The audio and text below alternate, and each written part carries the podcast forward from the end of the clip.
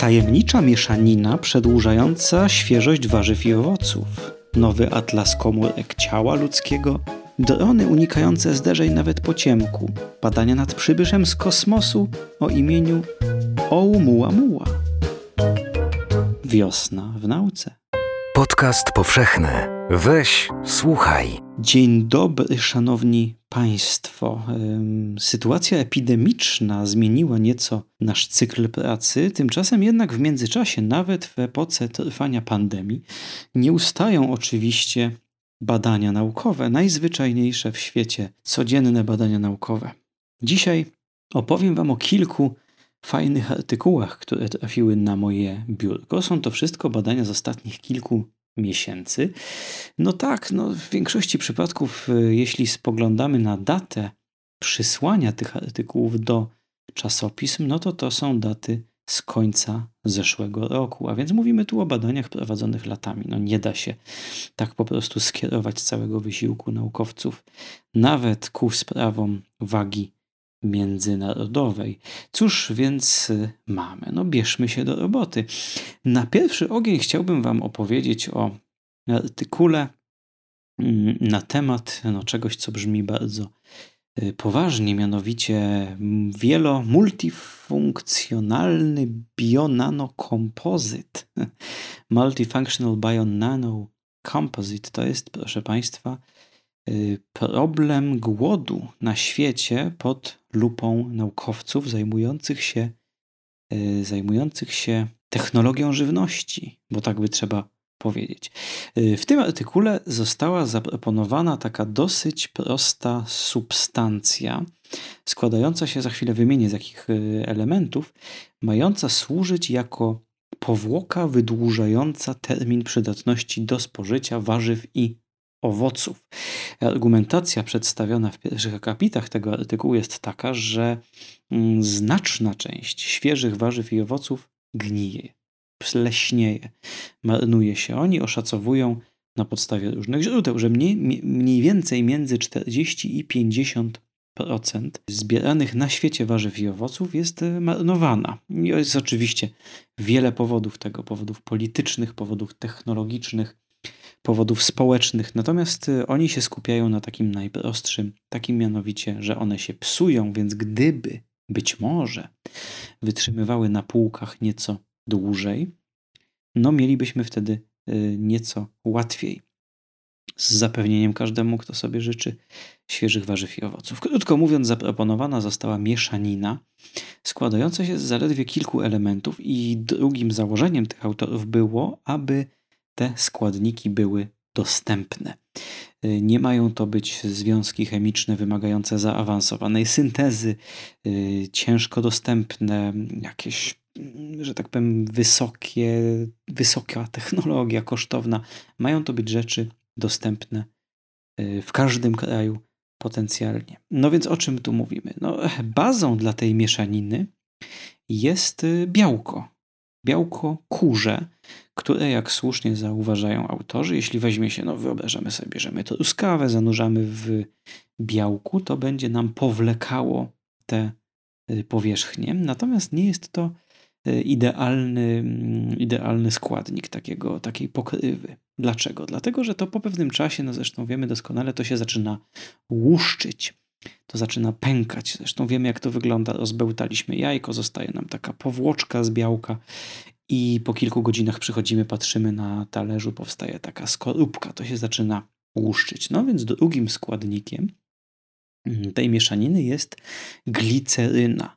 Gliceryna jest powszechnie dostępna, jest składnikiem tanim.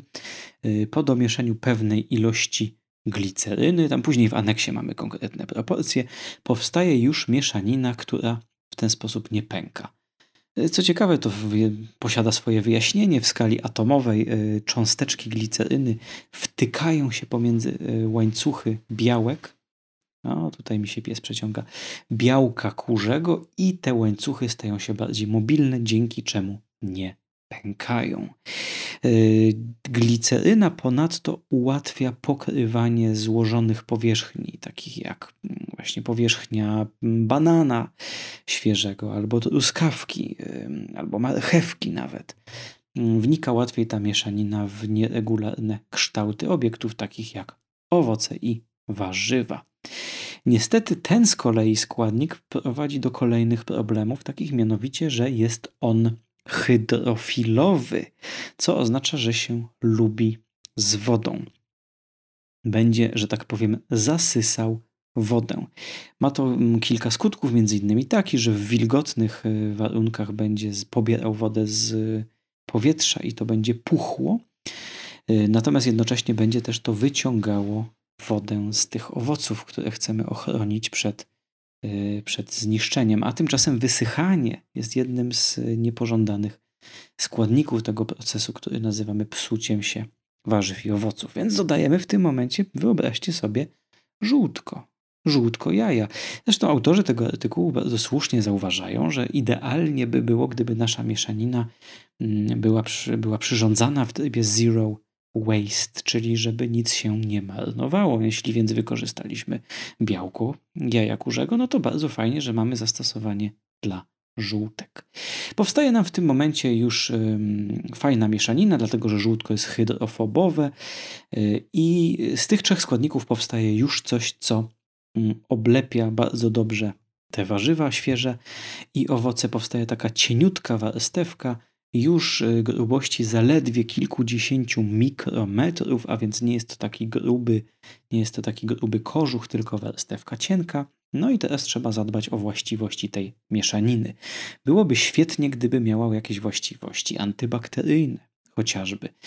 Y, okazało się, że takim związkiem chemicznym jest kurkumina, no, powszechnie znana y, przyprawa, znana na całym świecie, dostępna. No, okazało się, że w takich ilościach, w jakich można ją do tej y, mieszaniny dodać, już ma właściwości antybakteryjne, przeciwgrzybicze, zapobiegające powstawaniu biofilmom, czyli filmom bakteryjnym, no, czyli po dodaniu kurkuminy, zobaczcie, co my mamy na razie. Mamy, mamy jajko, znaczy białko, białko, żółtko, glicerynę i kurkuminę. I to już do pewnego stopnia działa. Natomiast y, ostatni składnik wykorzystywany przez y, autorów już no, nie leży chyba na naszych półkach kuchennych. Jest to y, nanoceluloza, kryształki nanocelulozy. No i to jest coś, czego rzeczywiście no nie, nie uzyskamy szybko w sklepie spożywczym. Natomiast względnie w prosty sposób można to uzyskać z każdego drewna przy pomocy prostych odczynników chemicznych. Oni w materiałach uzupełniających do artykułu podają taki przepis, dzięki któremu można sobie taki proszek uzyskać. Jaką on spełnia funkcję?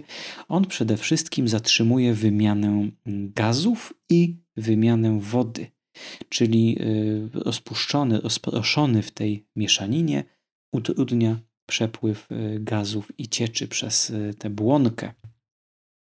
Ma to kilka skutków. Jednym z nich jest taki, że ten nasz owoc i to warzywo nie traci wody tak szybko, ale z drugiej strony na przykład się nie utlenia, y, co też jest jedną z przyczyn niszczenia warzyw i owoców.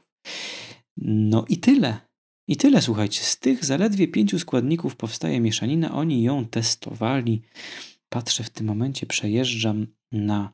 Mm, przejeżdżam dalej. W tym artykule mamy Widzę awokado, widzę banany, widzę e, truskawki. No szczególnie spektakularnie to wygląda, jeśli im wierzyć. Również jeśli im wierzyć, no tutaj mamy mm, no przykładowo taki wykres y, pokazujący utratę wagi. Y, bierzemy powiedzmy sobie truskawkę, zostawiamy ją w normalnych warunkach pokojowych i ważymy ją dzień po dniu, ile straciła wody. Wiecie, jak się zachowuje truskawa, kiedy się ją zostawi. No więc po pięciu dniach już połowa wody została utracona, połowa masy, przepraszam, truskawki została utracona.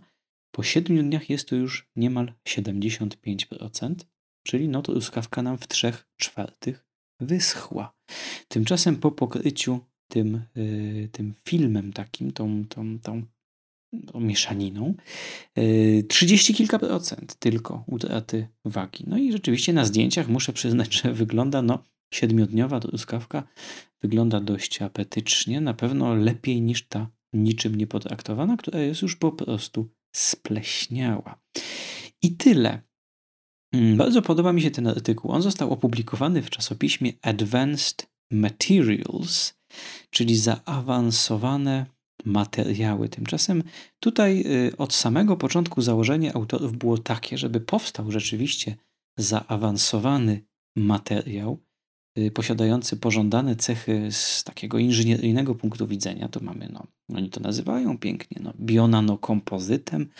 Tymczasem, żeby powstał z materiałów powszechnie dostępnych i niedrogich. I to jest, wiecie, to jest taka nieznana część nauki, y, przynajmniej mniej znana część nauki. Zwykle rzucamy się bardzo mm, z wielką radością na te wszystkie super, hipertechnologiczne osiągnięcia, na nanotechnologię, na elektronikę, na podbój kosmosu, na genetykę, inżynierię genetyczną i biomedyczną, mm, na rzeczy, które się robi sprzętami wartymi miliony i miliardy dolarów i tam rzeczywiście często uzyskujemy najbardziej spektakularne rezultaty, ale potężny wysiłek nauki idzie też w to, aby dało się pewne rzeczy robić tanio.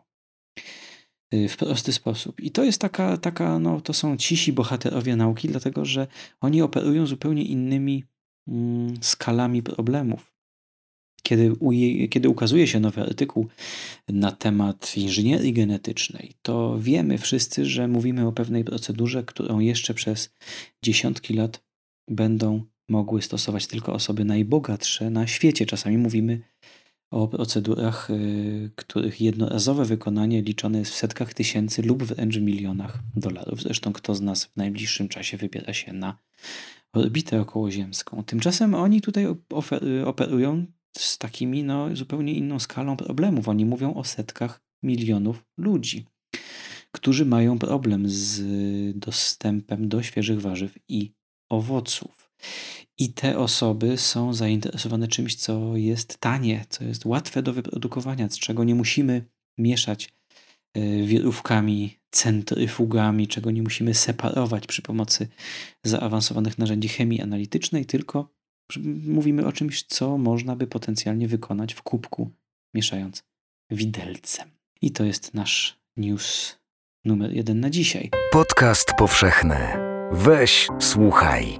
Cóż tam mamy dalej? Klikam i przechodzimy dalej. Szybciutko o atlasie komórek ludzkich.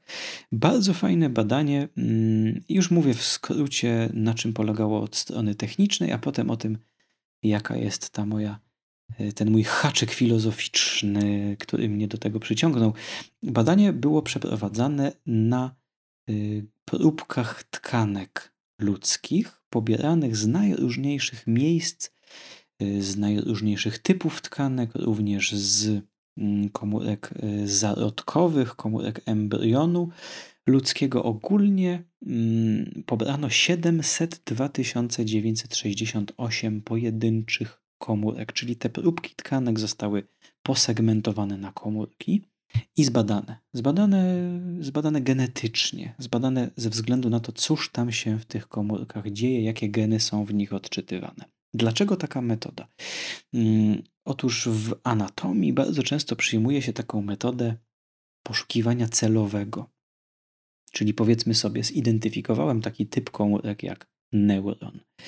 Y, pobieram w związku z tym próbkę tkanki y, z mózgu, powiedzmy sobie, albo z rdzenia kręgowego, wybarwiam to różnymi metodami, analizuję, przyglądam się bardzo dokładnie i poznaję coraz bliżej y, tę jedną populację, konkretną populację komórek. Tymczasem istnieje przypuszczenie, i ono się od wielu lat potwierdza, to przypuszczenie, że w organizmie ludzkim znajduje się taka, no powiedzmy sobie, ciemna materia, nieznanych rodzajów komórek. Nieznanych dlatego, że przypuśćmy, że hmm, powiedzmy, że w zdrowej ludzkiej nerce, albo w opłucnej, albo w jakichś błonach y, wypełniających przestrzenie pomiędzy organami, w powięzi, jest jakaś populacja komórek stanowiących, no strzelam, 1% tych komórek. To są, to, to są rozprzestrzenione swobodnie pomiędzy innymi komórkami takie właśnie takie właśnie dodatki, takie smaczki. I to nie jest łatwo zidentyfikować na oko. To się może nie wybarwiać przy pomocy naszych metod. I tutaj się stosuje takie metody, no powiedzmy sobie, siłowe. W tym najlepszym sensie siłowe. Takie mianowicie, że bierzemy wszystko. Bierzemy duży kawał tkanki i patrzymy na każdą komórkę, która tam się znalazła. I przy pomocy, i, i ci autorzy posłużyli się takimi metodami statystycznymi, czyli wykonali dla każdej z tych 700, 3000 y, komórek taki profil, jakie tam były w ostatnim czasie odczytywane wewnątrz tej komórki geny i ten, tę gigantyczną bazę danych, bo to jest gdzie 703 tysiące pojedynczych takich profili genetycznych, przepuścili przez no nieprawdopodobny młyn obliczeniowy, żeby komputer, żeby algorytm za nich podzielił te 703 tysiące komórek na grupki, na klastery. Komórek bardziej do siebie podobnych niż do innych rodzajów komórek. I to jest kolejna taka metoda siłowa, czyli nie narzucamy na to naszych własnych kategorii, czyli nie wiem, dzielimy te komórki na wydłużone i krótkie, na posiadające jakieś organelle i nieposiadające, ten gen czy nie ten. Nie, to się wszystko dzieje automatycznie. I to jest ryzykowna strategia, dlatego że mamy tutaj mnóstwo szumu w tym wszystkim, ale skutki potrafią być spektakularne. I w tym przypadku mm, zostały wydzielone 102 główne typy komórek, co może od razu dla skali powiem, że jeśli się czyta podręcznik anatomii człowieka, y, biologii komórki ludzkiej, to padają tam zwykle takie liczby, że w organizmie ludzkim dorosłym znajduje się mm, około 300-400, może 500 typów komórek, odmian komórek. Włącznie po doliczeniu wszystkich typów embrionalnych y, komórek zarodkowych, to tam się zaokrągla do 500 czasami. Tymczasem tutaj mamy 102 główne typy i łącznie 843 podtypy.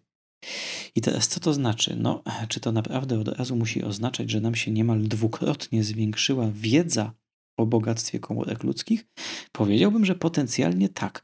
Natomiast to są na razie dotychczas punkty na takiej abstrakcyjnej mapie i to, co trzeba dopiero w tym momencie zrobić, to dojść do tego, co odpowiada tym typom komórek.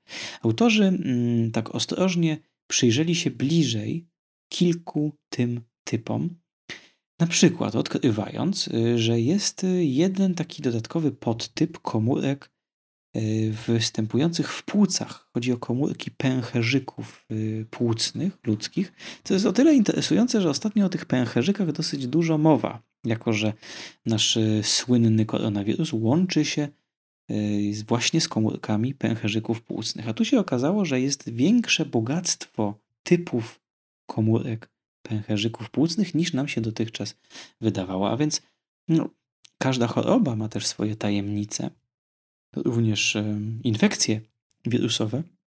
I teraz możemy tak zacząć, patrząc na tę mapę, przypuszczać, że ta niezbadana złożoność y, bogactwa komórek ludzkich może przynajmniej częściowo tłumaczyć, dlaczego te choroby tak trudno się diagnozuje, dlaczego tak trudno się z nimi walczyć.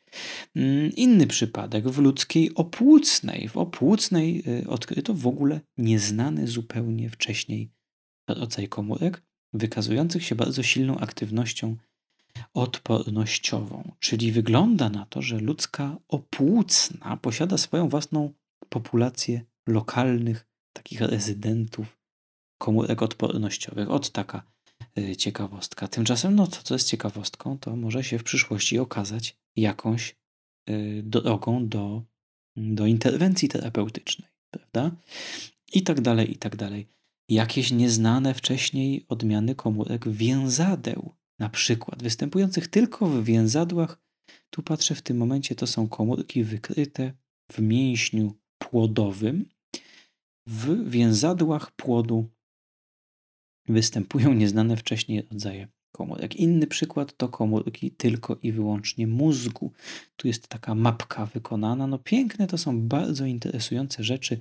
Yy, szczególnie fajne jest to, że na tych mapach różne rodzaje komórek przepływają w siebie nawzajem.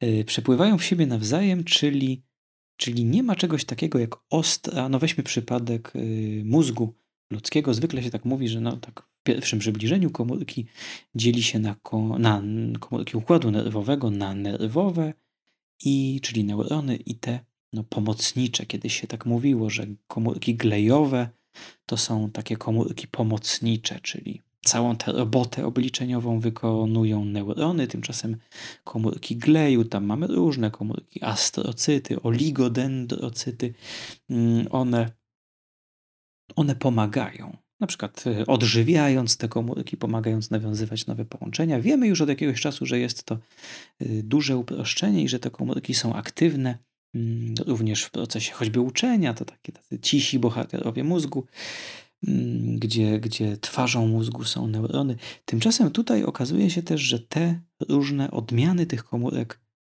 na tej mapie no, sąsiadują ze sobą, przepływają w siebie nawzajem.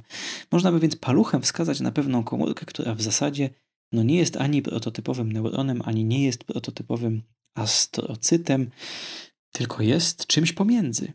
Co też pięknie pokazuje, że nasze ludzkie myślenie, odruchowe myślenie w, przy pomocy kategorii, przy pomocy zamkniętych, logicznie wykluczających się kategorii, że ono jednak jakoś tam nie jazzuje za dobrze z tym, jak działa natura. Natura nie znosi twardych granic.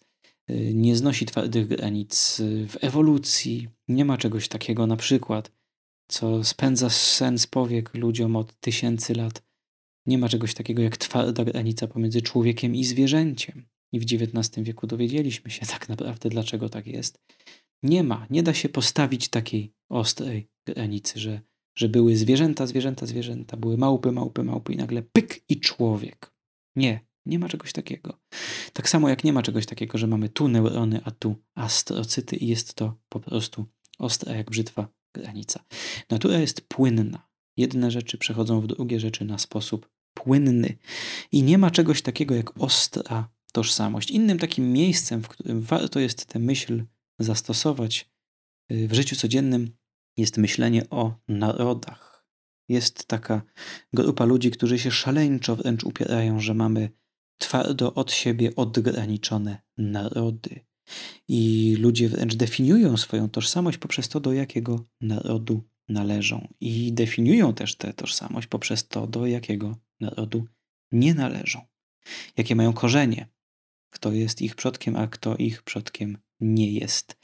Tymczasem to z kolei pokazują badania genetyczne na dużych populacjach ludzkich. Te nasze tożsamości w dużym stopniu siedzą tylko i wyłącznie w naszych głowach. I oczywiście mojej autoidentyfikacji nie muszę automatycznie z tego powodu rozmywać. Warto jednak pamiętać, że e, we krwi każdego z nas płynie krew każdego innego z nas. Bardzo trudno jest od tej od tej konkluzji uciec. I tak właśnie patrząc na te rozpływające się mapy typów komórek ludzkich, tak patrzę na to i widzę w nich mapy mm, narodów ludzkich, przepływające w siebie, nachodzące na siebie, wiecznie wymieniające się krwią i informacją i inspiracją. No tak to, tak to właśnie w tym naszym świecie biologii jest bardzo trudno. Musi być żyć ludziom przyzwyczajonym do myślenia kategoriami, zamkniętymi, ostrymi jak brzytwa kategoriami. No świat nam nie ułatwia takiego myślenia. Podcast powszechny. Weź, słuchaj. Cóż my tu mamy dalej? Bardzo szybciutko, ja zawsze obiecuję, że o kolejnej rzeczy opowiem bardzo szybciutko, a później się rozgaduję, a tu już 23 minuty, ledwie dwa artykuły, to może rzeczywiście spróbuję tym razem szybko bo czemu nie? No, a narzućmy sobie takie ograniczenie o inspiracjach, które czerpiemy z, z komarów. Yy, obrazowanie aerodynamiczne przez komary inspiruje detektor powierzchni u dronów. Tak brzmi, wyobraźcie sobie, tytuł artykułu naukowego. Zdanie, zdanie normalne, zdanie z kropką na końcu by to mogło być. Yy, o co tu chodzi? Pytanie brzmi, w jaki sposób dron miałby, zwłaszcza po ciemku, zorientować się, że zbliża się do jakiejś powierzchni. Tutaj nadchodzą nam z odsieczą entomolodzy. Entomolodzy, którzy znają się znakomicie na systemach detekcji występujących choćby u komarów. W jaki sposób komar po ciemku zawisa na przykład kilka milimetrów lub kilka centymetrów nad powierzchnią wody. W jaki sposób skąd on to wie? Nie wzrokiem, wyobraźcie sobie, lecz swoim mechanoreceptorem. Otóż y, komary posiadają u nasady swoich czółków y, tak zwany narząd Johnstona. To jest bardzo precyzyjny detektor odchylenia. W związku z tym, gdy dmuchniemy komarowi w twarz, jeśli wolno mi tak powiedzieć, no to od samego faktu odchylenia się czółków do mózgu tegoż oto stworzenia trafia informacja: uch, mamy ruch powietrza. I wyobraźcie sobie, że te sprytne bestie na przestrzeni no, tysięcy, milionów lat ewolucji nauczyły się wykrywać bliskość powierzchni yy, na podstawie zmiany tego, jak rusza się wokół nich powietrze. Machanie skrzydełkami wywołuje stale pewien wir powietrza wokół ciała komara. I te stworzenia potrafią na podstawie zmiany w odchylaniu się ich anten, ich czółków, wykryć, że zbliżają się do powierzchni. Niesamowite, prawda? Y, oni oszacowują, że y, komar jest w stanie zareagować na odchylenie się czółków o, niechże dobrze przeczytam ten ułamek, o 5, o 5 dziesięciotysięcznych części stopnia. O 5 dziesięciotysięcznych części stopnia, czyli komar zbliża się do ściany, w związku z czym powietrze opływające tego komara zaczyna odbijać się od tej ściany i to jest wykrywane mm, poprzez nachylenie się czółków. Powietrze napiera na te czółki nieco inaczej. I tu w zasadzie kończy się większość tego artykułu. To jest jeden z tych pięknych artykułów napisanych pół na pół przez inżynierów i entomologów. Jest pewnie cała klasa takich artykułów, ale y, przez naukowców różnych specjalizacji. I widać, że oni sobie pięknie wstępują miejsca i mamy ten długi wstęp entomologiczny, a później mamy część y, inżynieryjną, kiedy to ta sama logika została zastosowana przy skonstruowaniu rzeczywistego urządzenia podpiętego do niewielkiego drona.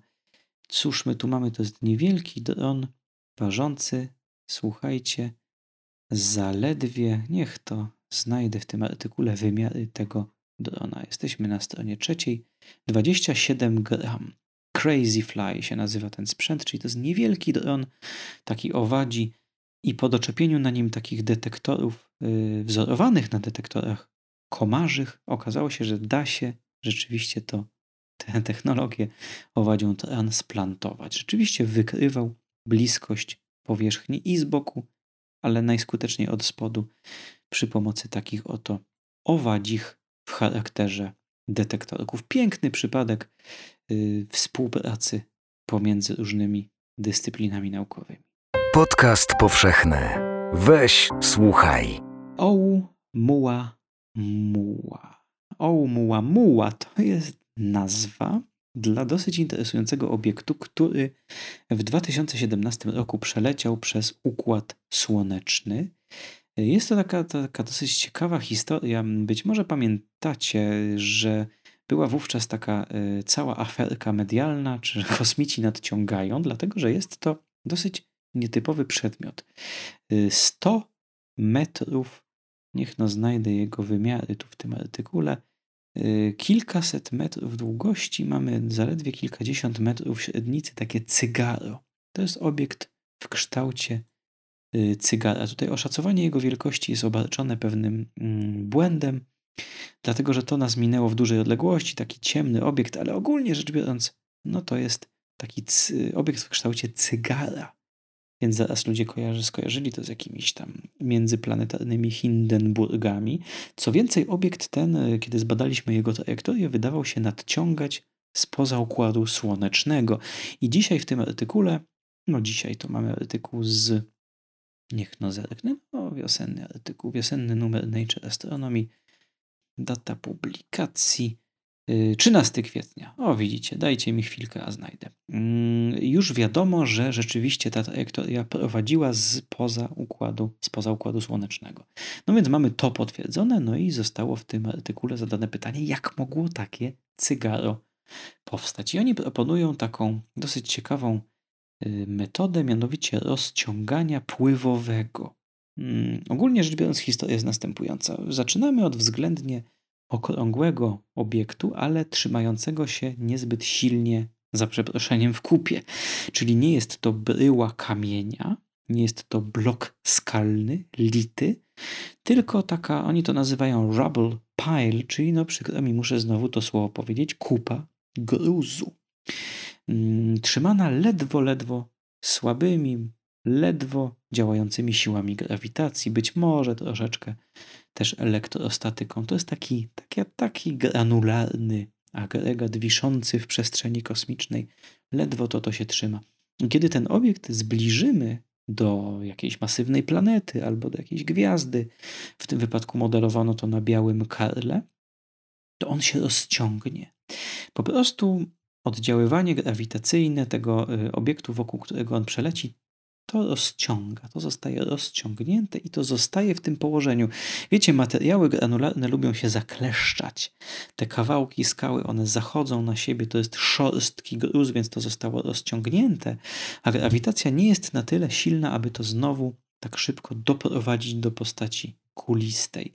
I takie coś potrafi, jak się modeluje, frunąć przez y, galaktykę. Teraz y, szacuje, próbuje się szacować, ile takich kamyczków y, fruwa w układzie naszej galaktyki. No to jest takie dosyć interesujące pytanie. Tacy, tacy, tacy goście naszej galaktyki, prawdopodobnie pochodzący z jakiegoś zniszczonego układu planetarnego, no i jeden z nich zawitał trzy lata temu w naszej, w naszej najbliższej okolicy. Podcast powszechny. Weź, słuchaj. A na sam koniec taka historia gdzieś z pogranicza samej nauki i, hmm, bo ja wiem, socjologii nauki, organizacji procesu naukowego. Y, jest to jedna z tych rzadkich sytuacji, kiedy naukowcy piszą wprost: pomyliliśmy się. I piszą artykuł o tym, że się pomylili. Natomiast muszę przyznać, że, że jest tutaj y, ta, ta taka podziwu godna uczciwość ona kryje tutaj też za sobą jakieś takie nie do końca dla mnie jasne haczyki. Już wyjaśniam o co chodzi. W 2012 roku ukazał się artykuł y, w szanowanym czasopiśmie na temat y, tego, jak skłaniać ludzi do uczciwości. I było y, tam opisane badanie, w którym mm, pewnej grupie ludzi przedstawiono do wypełnienia formularz. I różnym podgrupom przedstawiono dwie wersje tego formularza. W jednej z nich na końcu, jak to zwykle bywa, znajdowała się taka klauzula. E, ja niżej podpisany potwierdzam, że wszystkie przedstawione w, tej, mm, w tym e, formularzu informacje są zgodne z prawdą i jest podpis, miejsce na podpis. W drugiej wersji formularza ta deklaracja i ten podpis znajdowały się na samej górze. I rozumowanie wówczas przedstawione było następujące. Jeśli skłonimy ludzi do podpisania wcześniej, zanim jeszcze wypełnią ten formularz takiej klauzuli, to na jakimś tam poziomie y, będzie im trudniej skłamać, w związku z czym formularze z tą klauzulą na początku będą wypełniane uczciwiej. I oni to testowali na bardzo różne sposoby. Mm, jedną z takich wersji, y, jedną z aplikacji tego Y, była taka, taka słynna wersja, bardzo duża, w przypadku której badano deklarację, ile się przejechało kilometrów wypożyczonym samochodem. I w tej pierwotnej wersji artykułu też była taka niewielka grupka ludzi, których y, w ten sposób właśnie przetestowano. Dlaczego tak? Dlatego, że to można potem sprawdzić. Czyli no nie zawsze ludzie chyba sobie z tego zdają sprawę, no ale kiedy wypisują taki formularz, że wyjechałem tym moim wypożyczonym samochodem y, powiedzmy sobie 800 kilometrów, to, to to potem przecież można sprawdzić. Natomiast ludzie wypisują i badano jak często ściemniają, zaniżając y, swój tutaj mm, swój stopień zużycia tego pojazdu. No i rzeczywiście w tym badaniu wyszło i oni to zaraportowali, że przesunięcie tego, tego miejsca z deklaracją na początek zwiększa ludzką uczciwość. I teraz ten wynik naukowy poszedł w świat od 2012 roku i oni też to no, zgłaszają w tym nowym artykule, w tym artykule z marca tego roku, że na tej podstawie zmieniono w kilku w różnych miejscach, rzeczywiście zmieniono kształt formularza podatkowego, że to już trafiło do podręczników psychologii, więc ogólnie to weszło w świat nauki. I teraz oni piszą, że w ostatnich latach próbowali powtórzyć ten wynik na różne sposoby i za żadnym razem im to nie wychodziło. Próbowali to powtórzyć mm, w przypadku na przykład zaraportowania wyniku rzutu kością, kiedy to potajemnie ludzi filmowano. Nie wyszło im to. w przypadku jakichś takich zadań, gdzie mogli uczestnicy podglądać wyniki. Krótko mówiąc, testowali, testowali i testowali, i ta sama grupa badawcza próbowała to powtórzyć, czyli jak to się mówi, zreplikować. I się nie udało. W związku z czym stwierdzili, że no to idziemy na całość i powtarzamy dokładnie to samo, co zrobiliśmy 8 lat wcześniej, dokładnie tak samo. I nie wyszło. W związku z czym yy, napisali do, do tego samego czasopisma, w którym 8 lat wcześniej opublikowano ten wynik, że no, szanowni Państwo, zgłaszamy, że spróbowaliśmy zreplikować nasze własne badanie yy, i nie wyszło nam. W związku z czym Y, zresztą ostatnie zdanie abstraktu, czyli tego, co już każdy zobaczy, nawet ten, komu się nie będzie chciało całego artykułu przeczytać, y, już widzi, że, że coś jest nie tak. Ostatnie zdanie abstraktu brzmi tak, biorąc pod uwagę zastosowania tego wyniku, powszechne ważne jest, aby zaktualizować zapis naukowy dotyczący tego rezultatu, yy, dotyczący prawdziwości tego rezultatu. Krótko mówiąc, do wszystkich ludzi, którzy nas kiedykolwiek cytowaliście, kochani, nie róbcie już tego. E, w nowych wersjach podręczników, w waszych nowych artykułach nie powołujcie się na nasze badanie, bo nam nie wyszło. I to jest ten aspekt, powiedziałbym, pozytywny. Mm, pozytywny. Natomiast tu się w tym wszystkim kryje taki no pewien haczyk. W ostatnich latach bardzo głośno mówi się o tym, że y, wyniki badań, zwłaszcza w psychologii, ale nie tylko w psychologii, nie wychodzą. To jest tak zwany kryzys replikacyjny. I skutkiem kryzysu replikacyjnego było w wielu przypadkach y, nawet nie tyle takie no, skorygowanie przy pomocy nowego artykułu, ale również formalna tak zwana retrakcja, czyli wycofanie artykułu. To jest nieco inna sytuacja. Artykuł zostaje wycofany najczęściej. Jest to związane z podejrzeniem lub nawet już udowodnieniem oszustwa. Czyli są takie przypadki, coraz częstsze zresztą, że ktoś przeprowadza no, śledztwo. Nieoficjalne śledztwo lub najzupełniej oficjalne śledztwo, z którego wynika, że ktoś zaniedbał yy, lub ktoś zafałszował, ktoś naściemniał. Komuś tak zależało na wyniku, że najzwyczajniej w świecie dane sfabrykował. I dzieje się to coraz częściej i coraz częściej naukowcy sobie nawzajem na ręce patrzą. Znów, no nie jest to numer specjalny poświęcony koronawirusowi, natomiast no trudno o tym nie wspomnieć. Ledwie kilka tygodni temu było dość głośno w świecie nauki i również w szerokim świecie komentatorów i dziennikarzy naukowych o takim właśnie przypadku, kiedy to w czasopiśmie e, The Lancet zostało opublikowane badanie na temat pewnej terapii na temat koronawirusa. Później ukazał się artykuł, w którym stwierdzono, że ta terapia jest niebezpieczna, a następnie okazało się, że to orzeczenie o niebezpieczeństwie tej terapii zostało bardzo niestarannie przygotowane, wręcz nieuczciwie. Została, nastąpiła retrakcja tego artykułu. Było dużo mowy o tym, o, o szkodliwości takiego przedwczesnego, nieuczciwego informowania. Y, tam mieliśmy do czynienia już z zawieszeniem w pracy jednego z autorów, jeśli się nie mylę. No, krótko mówiąc, robi się taka pewna burza. Natomiast ja odnoszę wrażenie, czytając ten artykuł, że nigdzie w nim tak naprawdę nie jest wyraźnie powiedziane, z czego to zaniedbanie wynikało i kto jest za nie odpowiedzialny. Yy, nie ma tam nigdzie żadnego takiego miejsca, w którym, mm, w którym yy, zostało wyraźnie powiedziane, ten i ten autor zaniedbał, oszukał, zafałszował. Yy, jest to wszystko tak niejasne po prostu. No przykładowo, no, grube zaniedbanie tutaj mamy, na przykład takie, że w grupie, w której mówimy teraz o tym badaniu y, nad uczciwością y, informacji o tym, ile się wyjechało kilometrów. W grupie, w której formularz miał na początku deklarację, była zupełnie inna średnia przejechana ilość mil niż w tej drugiej grupie, w grupie kontrolnej. Średnio mieliśmy mm, samochody, które przejechały 75 tysięcy mil w grupie kontrolnej i 60 tysięcy mil w grupie, która miała nową wersję formularza. W związku z czym, no z tego samego faktu wynika choćby, że, że te, y, ilość tych wyjechanych mil była w jednym większa, a w drugim mniejsza. Czyli bardzo poważny błąd, bardzo, bardzo poważne niedopatrzenie i nigdzie w tym artykule nie znalazłem informacji, czy jak mogło do tego dojść. Czy ktoś specjalnie podzielił nieuczciwie te dwie grupy po to, żeby wynik wyszedł, czy było to z jakiegoś powodu, no ciężko sobie nawet wyobrazić, jak mogło do tego dojść przypadkowo, jeśli to było rzeczywiście randomizowane. W związku z czym y, jest to taka dosyć, no taki, że tak powiem, to jest artykuł dobro-zły. Znaczy on jest oczywiście dobry, dlatego że zostało zgłoszone, że tego wyniku nie ma i teraz wszyscy już e, wiedzą, że nie powinni się na niego powoływać. Można by powiedzieć podziwu godna uczciwość.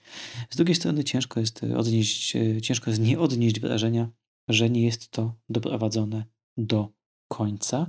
Jeżeli toczy się tam jakieś postępowanie wyjaśniające, być może dyscyplinarne wręcz, to no, w każdym razie nie ma tutaj w tym artykule na ten temat żadnej wyraźnej informacji. Takie nasze poczucie, że powinien się znaleźć jakiś winny, odpowiedzialny, no bo to jednak jest, jest poważna sprawa, coś opublikować w dobrym czasopiśmie naukowym. Ja przynajmniej takie wrażenie y, odnoszę, że, że tego tutaj zabrakło i można się nawet zastanawiać, czy nie jest to jakieś takie uprzedzenie problemów, czyli ten artykuł został napisany po to, żeby nikt już się ich nie czepiał, żeby mogli dalej pracować. No i przecież sprawa jest załatwiona, zamknięta. Dziękujemy. Przeprosiliśmy publicznie. I tyle. Taka była to właśnie informacja gdzieś z pogranicza, widzicie, samej nauki i świata nauki z punktu widzenia socjologa. Dziękuję Wam. Dziękuję Wam, że byliście ze mną po raz kolejny w nowym naszym odcinku, w którym czytamy nowinki naukowe. Dziękuję Wam i do zobaczenia w najbliższym czasie. Zobaczymy, jak nam będzie się rozwijała rytmika tego podcastu. I miejmy nadzieję, że już niedługo spotkamy się i posłuchamy o tym, co nowego w świecie nauki. Dziękuję Wam i do usłyszenia. Weź, słuchaj, czyli podcast powszechny. Jeśli słuchają nas Państwo w Spotify albo w Apple Podcast, zasubskrybujcie nasz kanał. Jesteśmy też w Google Podcast i w aplikacji Lekton oraz na www.tygodnikpowszechny.pl/podcast. Muzyka Aleksandra Nakarada, City Intro, Film Music.io